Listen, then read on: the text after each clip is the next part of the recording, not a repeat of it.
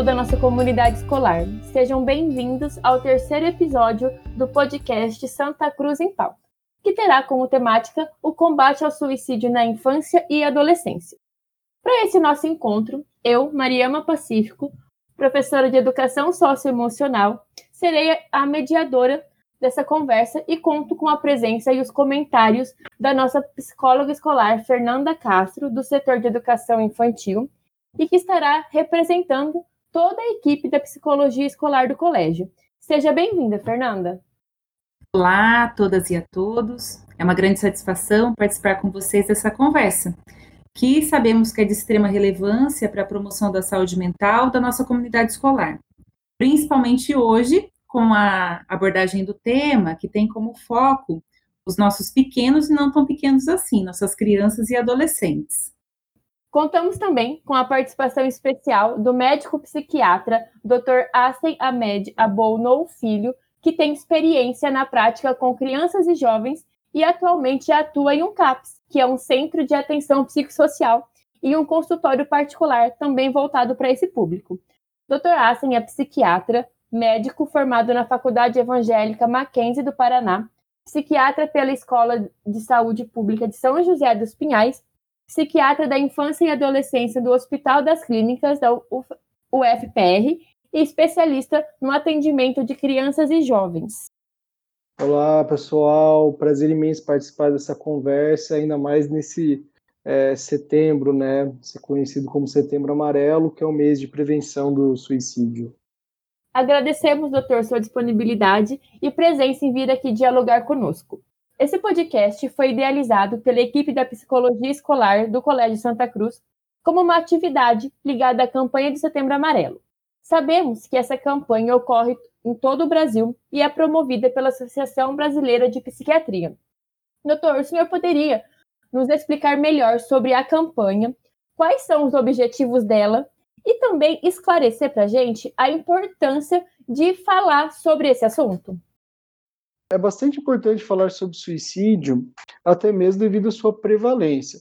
É, a OMS estima que ocorram 800 mil mortes por ano é, devido ao suicídio, o que leva a uma média mais ou menos de 40, uma morte a cada 40 segundos, né? E esse número vem aumentando a cada ano, principalmente entre a faixa etária dos idosos. Contudo, a gente não deve é, menosprezar os, os jovens, né? Tanto que na Alemanha, por exemplo, o suicídio é considerado a segunda causa de morte entre jovens de 15 a 19 anos. E é, e é, por isso que o Setembro Amarelo, a campanha idealizada pela Associação Brasileira de Psiquiatria, é tão importante. É conscientizar sobre, esses, sobre, esse, sobre esse ato, né? E fazer e promover assim uma maior prevenção, que é a nossa maior arma hoje em dia, prevenir e acolher. Nós entendemos a importância de se falar sobre o comportamento suicida, sobre os sinais de risco, sobre a prevenção e sobre como ajudar as pessoas que estão passando por isso. Mas também nós escutamos muito as pessoas com medo de que, ao se falar sobre suicídio, os casos possam aumentar. Doutora, se o senhor por gentileza, poderia comentar sobre isso? Então, Fernanda, é, por mais que seja considerado um tabu, falar sobre suicídio não é.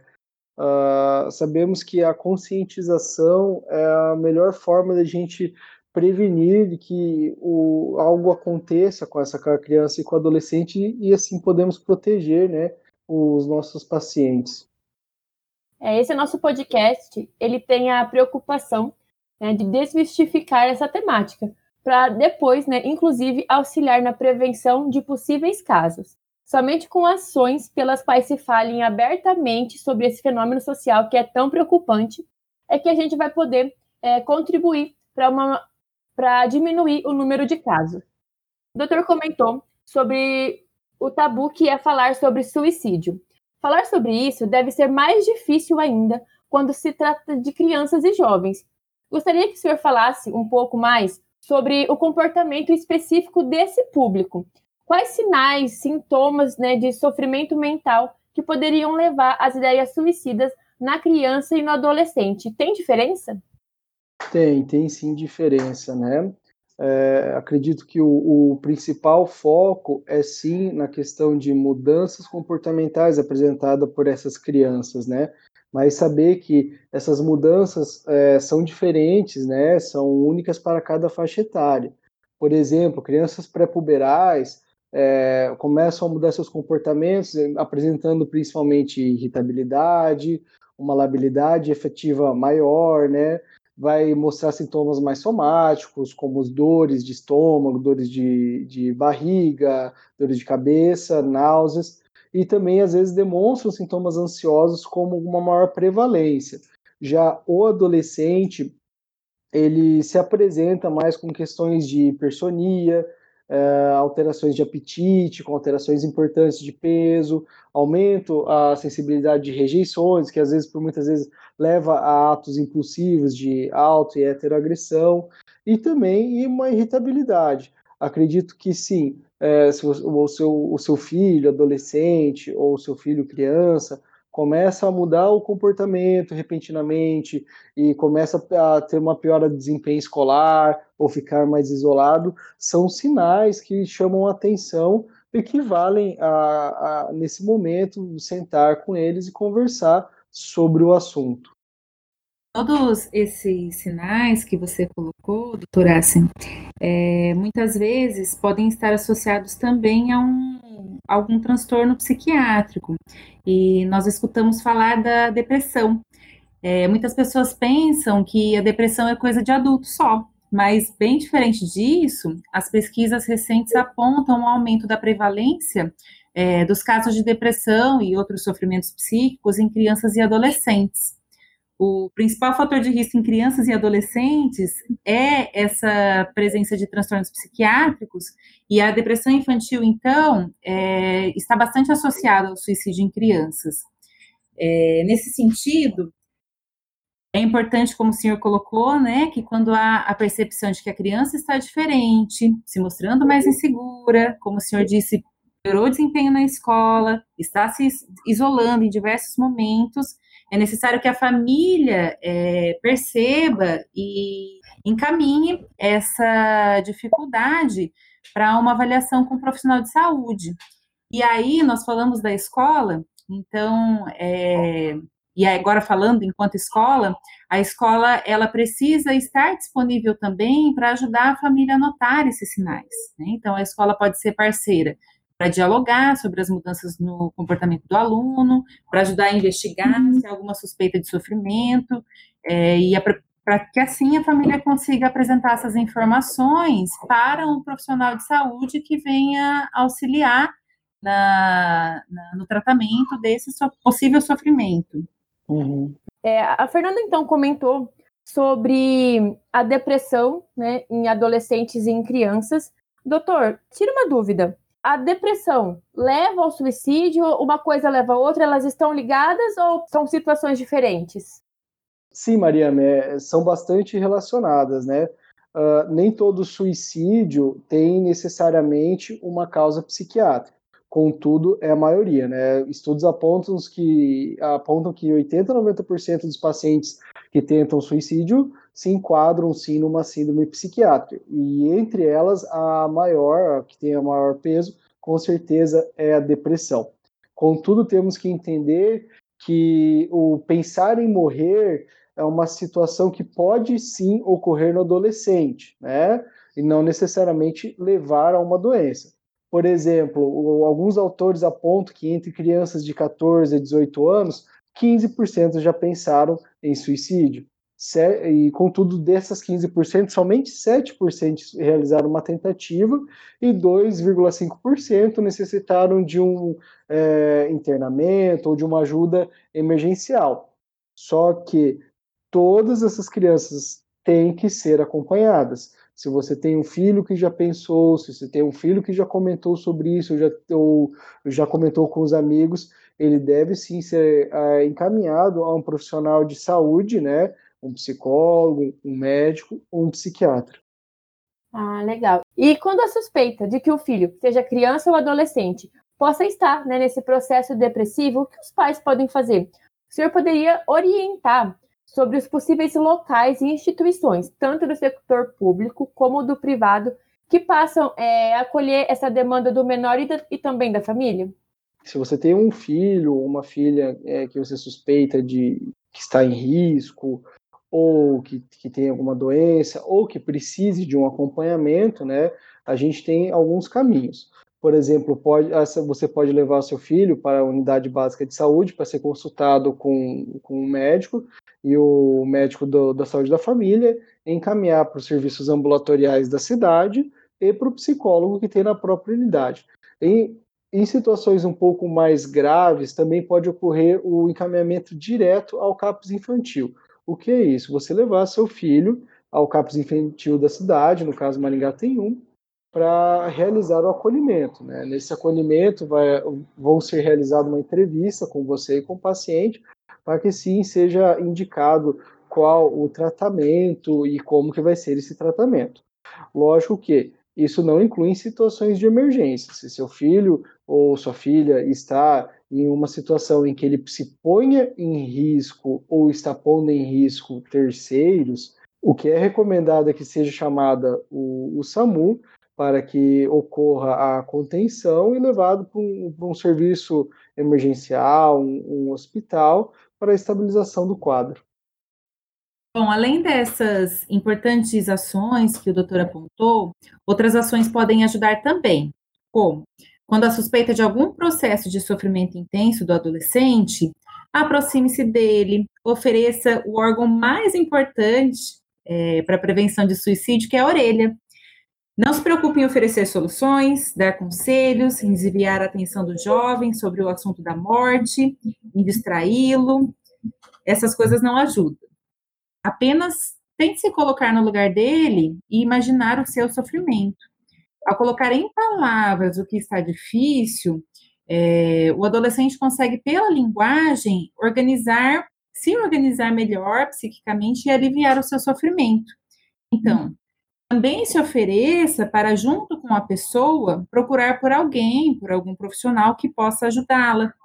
Esses sinais de que estamos falando, eles são muito sérios para que é, a família não procure por ajuda profissional. É, além disso, também, eu gostaria de acrescentar mais uma reflexão, que é sobre a prevenção de sofrimento em crianças e adolescentes. Bom, nós sabemos que a impulsividade a dificuldade de tolerar frustrações e a dificuldade de adiar gratificações são fatores de risco importantes para o comportamento suicida. E aí, quanto a isso, nós estamos vivendo em uma realidade imediatista, em que muitas vezes tudo é permitido ou tudo é proibido sem critérios, e que muitas vezes as nossas crianças recebem aquilo que querem, na hora que querem, como querem. Elas é, não precisam esperar finalizar um vídeo dos aplicativos que estão vendo, mas elas têm nas mãos a possibilidade de mudar na primeira cena que não as agrada, né? Ou seja, esse é um exemplo simples de aprendizagem de algumas atitudes, como, por exemplo, a de não persistir, a de não ir até o fim em alguma atividade começada, mas a de descartar imediatamente o que elas não querem. Os nossos adolescentes também, nós acompanhamos, é, e assim como a gente fazia também, idealizam seus relacionamentos. E aí, nesse período que é de tantas alterações fisiológicas, hormonais, é, há uma grande intensidade naquilo que se vive, nos sentimentos. E quando eles não se sentem correspondidos, amados, é, aparecem outros sentimentos, como a desesperança, a, des a desilusão, e aí essa intensidade dos sentimentos é vista como, às vezes, tudo estivesse perdido. Nesse momento, o, o adolescente pode enxergar o suicídio como uma saída imediata, né? Uma maneira de acabar com o sofrimento, com as dificuldades da vida. E se nesse jovem, como em tantos os outros que estão crescendo nessa nossa sociedade que é imediatista, que é cheio das facilidades digitais, em que muitas vezes impera uma falta de limites, se nesse jovem tem mais o componente da impulsividade no seu comportamento, quando ele se depara com alguma dificuldade ou problema, a ideia e a intenção suicida podem se tornar um plano e tentativa. O jovem que pensa em morrer, é, muitas vezes ele não quer acabar com a própria vida, mas ele quer acabar com o seu próprio sofrimento. E aí, por isso que é tão importante a gente trabalhar desde a infância, é, desde a educação infantil, para o desenvolvimento das habilidades socioemocionais, como, por exemplo, a habilidade de compreender e expressar os próprios sentimentos, a habilidade de resolver os problemas. É importante também que nós é, possamos ensinar valores como a persistência, a honestidade, a coragem, compaixão, né? Porque aqui o, o problema não é sofrer, todo mundo sofre, todo mundo tem problemas. Mas é, nós, adultos, precisamos ajudar as nossas crianças e os nossos adolescentes a conseguir entender que quando estiverem passando por alguma dificuldade ou problema, que não é o fim de tudo, que eles podem desabafar, contar conosco e que não está tudo acabado, mas que é importante sim vivenciar tristeza, raiva, desilusão, o luto medo, e após é, eles conseguirem acolher e compreender esse próprio sentimento, pensar em estratégias para resolver o problema. Agradeço a presença e as informações que vocês trouxeram nessa conversa, em especial ao nosso convidado, Dr. Assen, pelo seu tempo e preocupação em contribuir com uma maior conscientização sobre esse problema que é tão sério e que depende muito da intervenção dos adultos, no caso das nossas crianças adolescentes.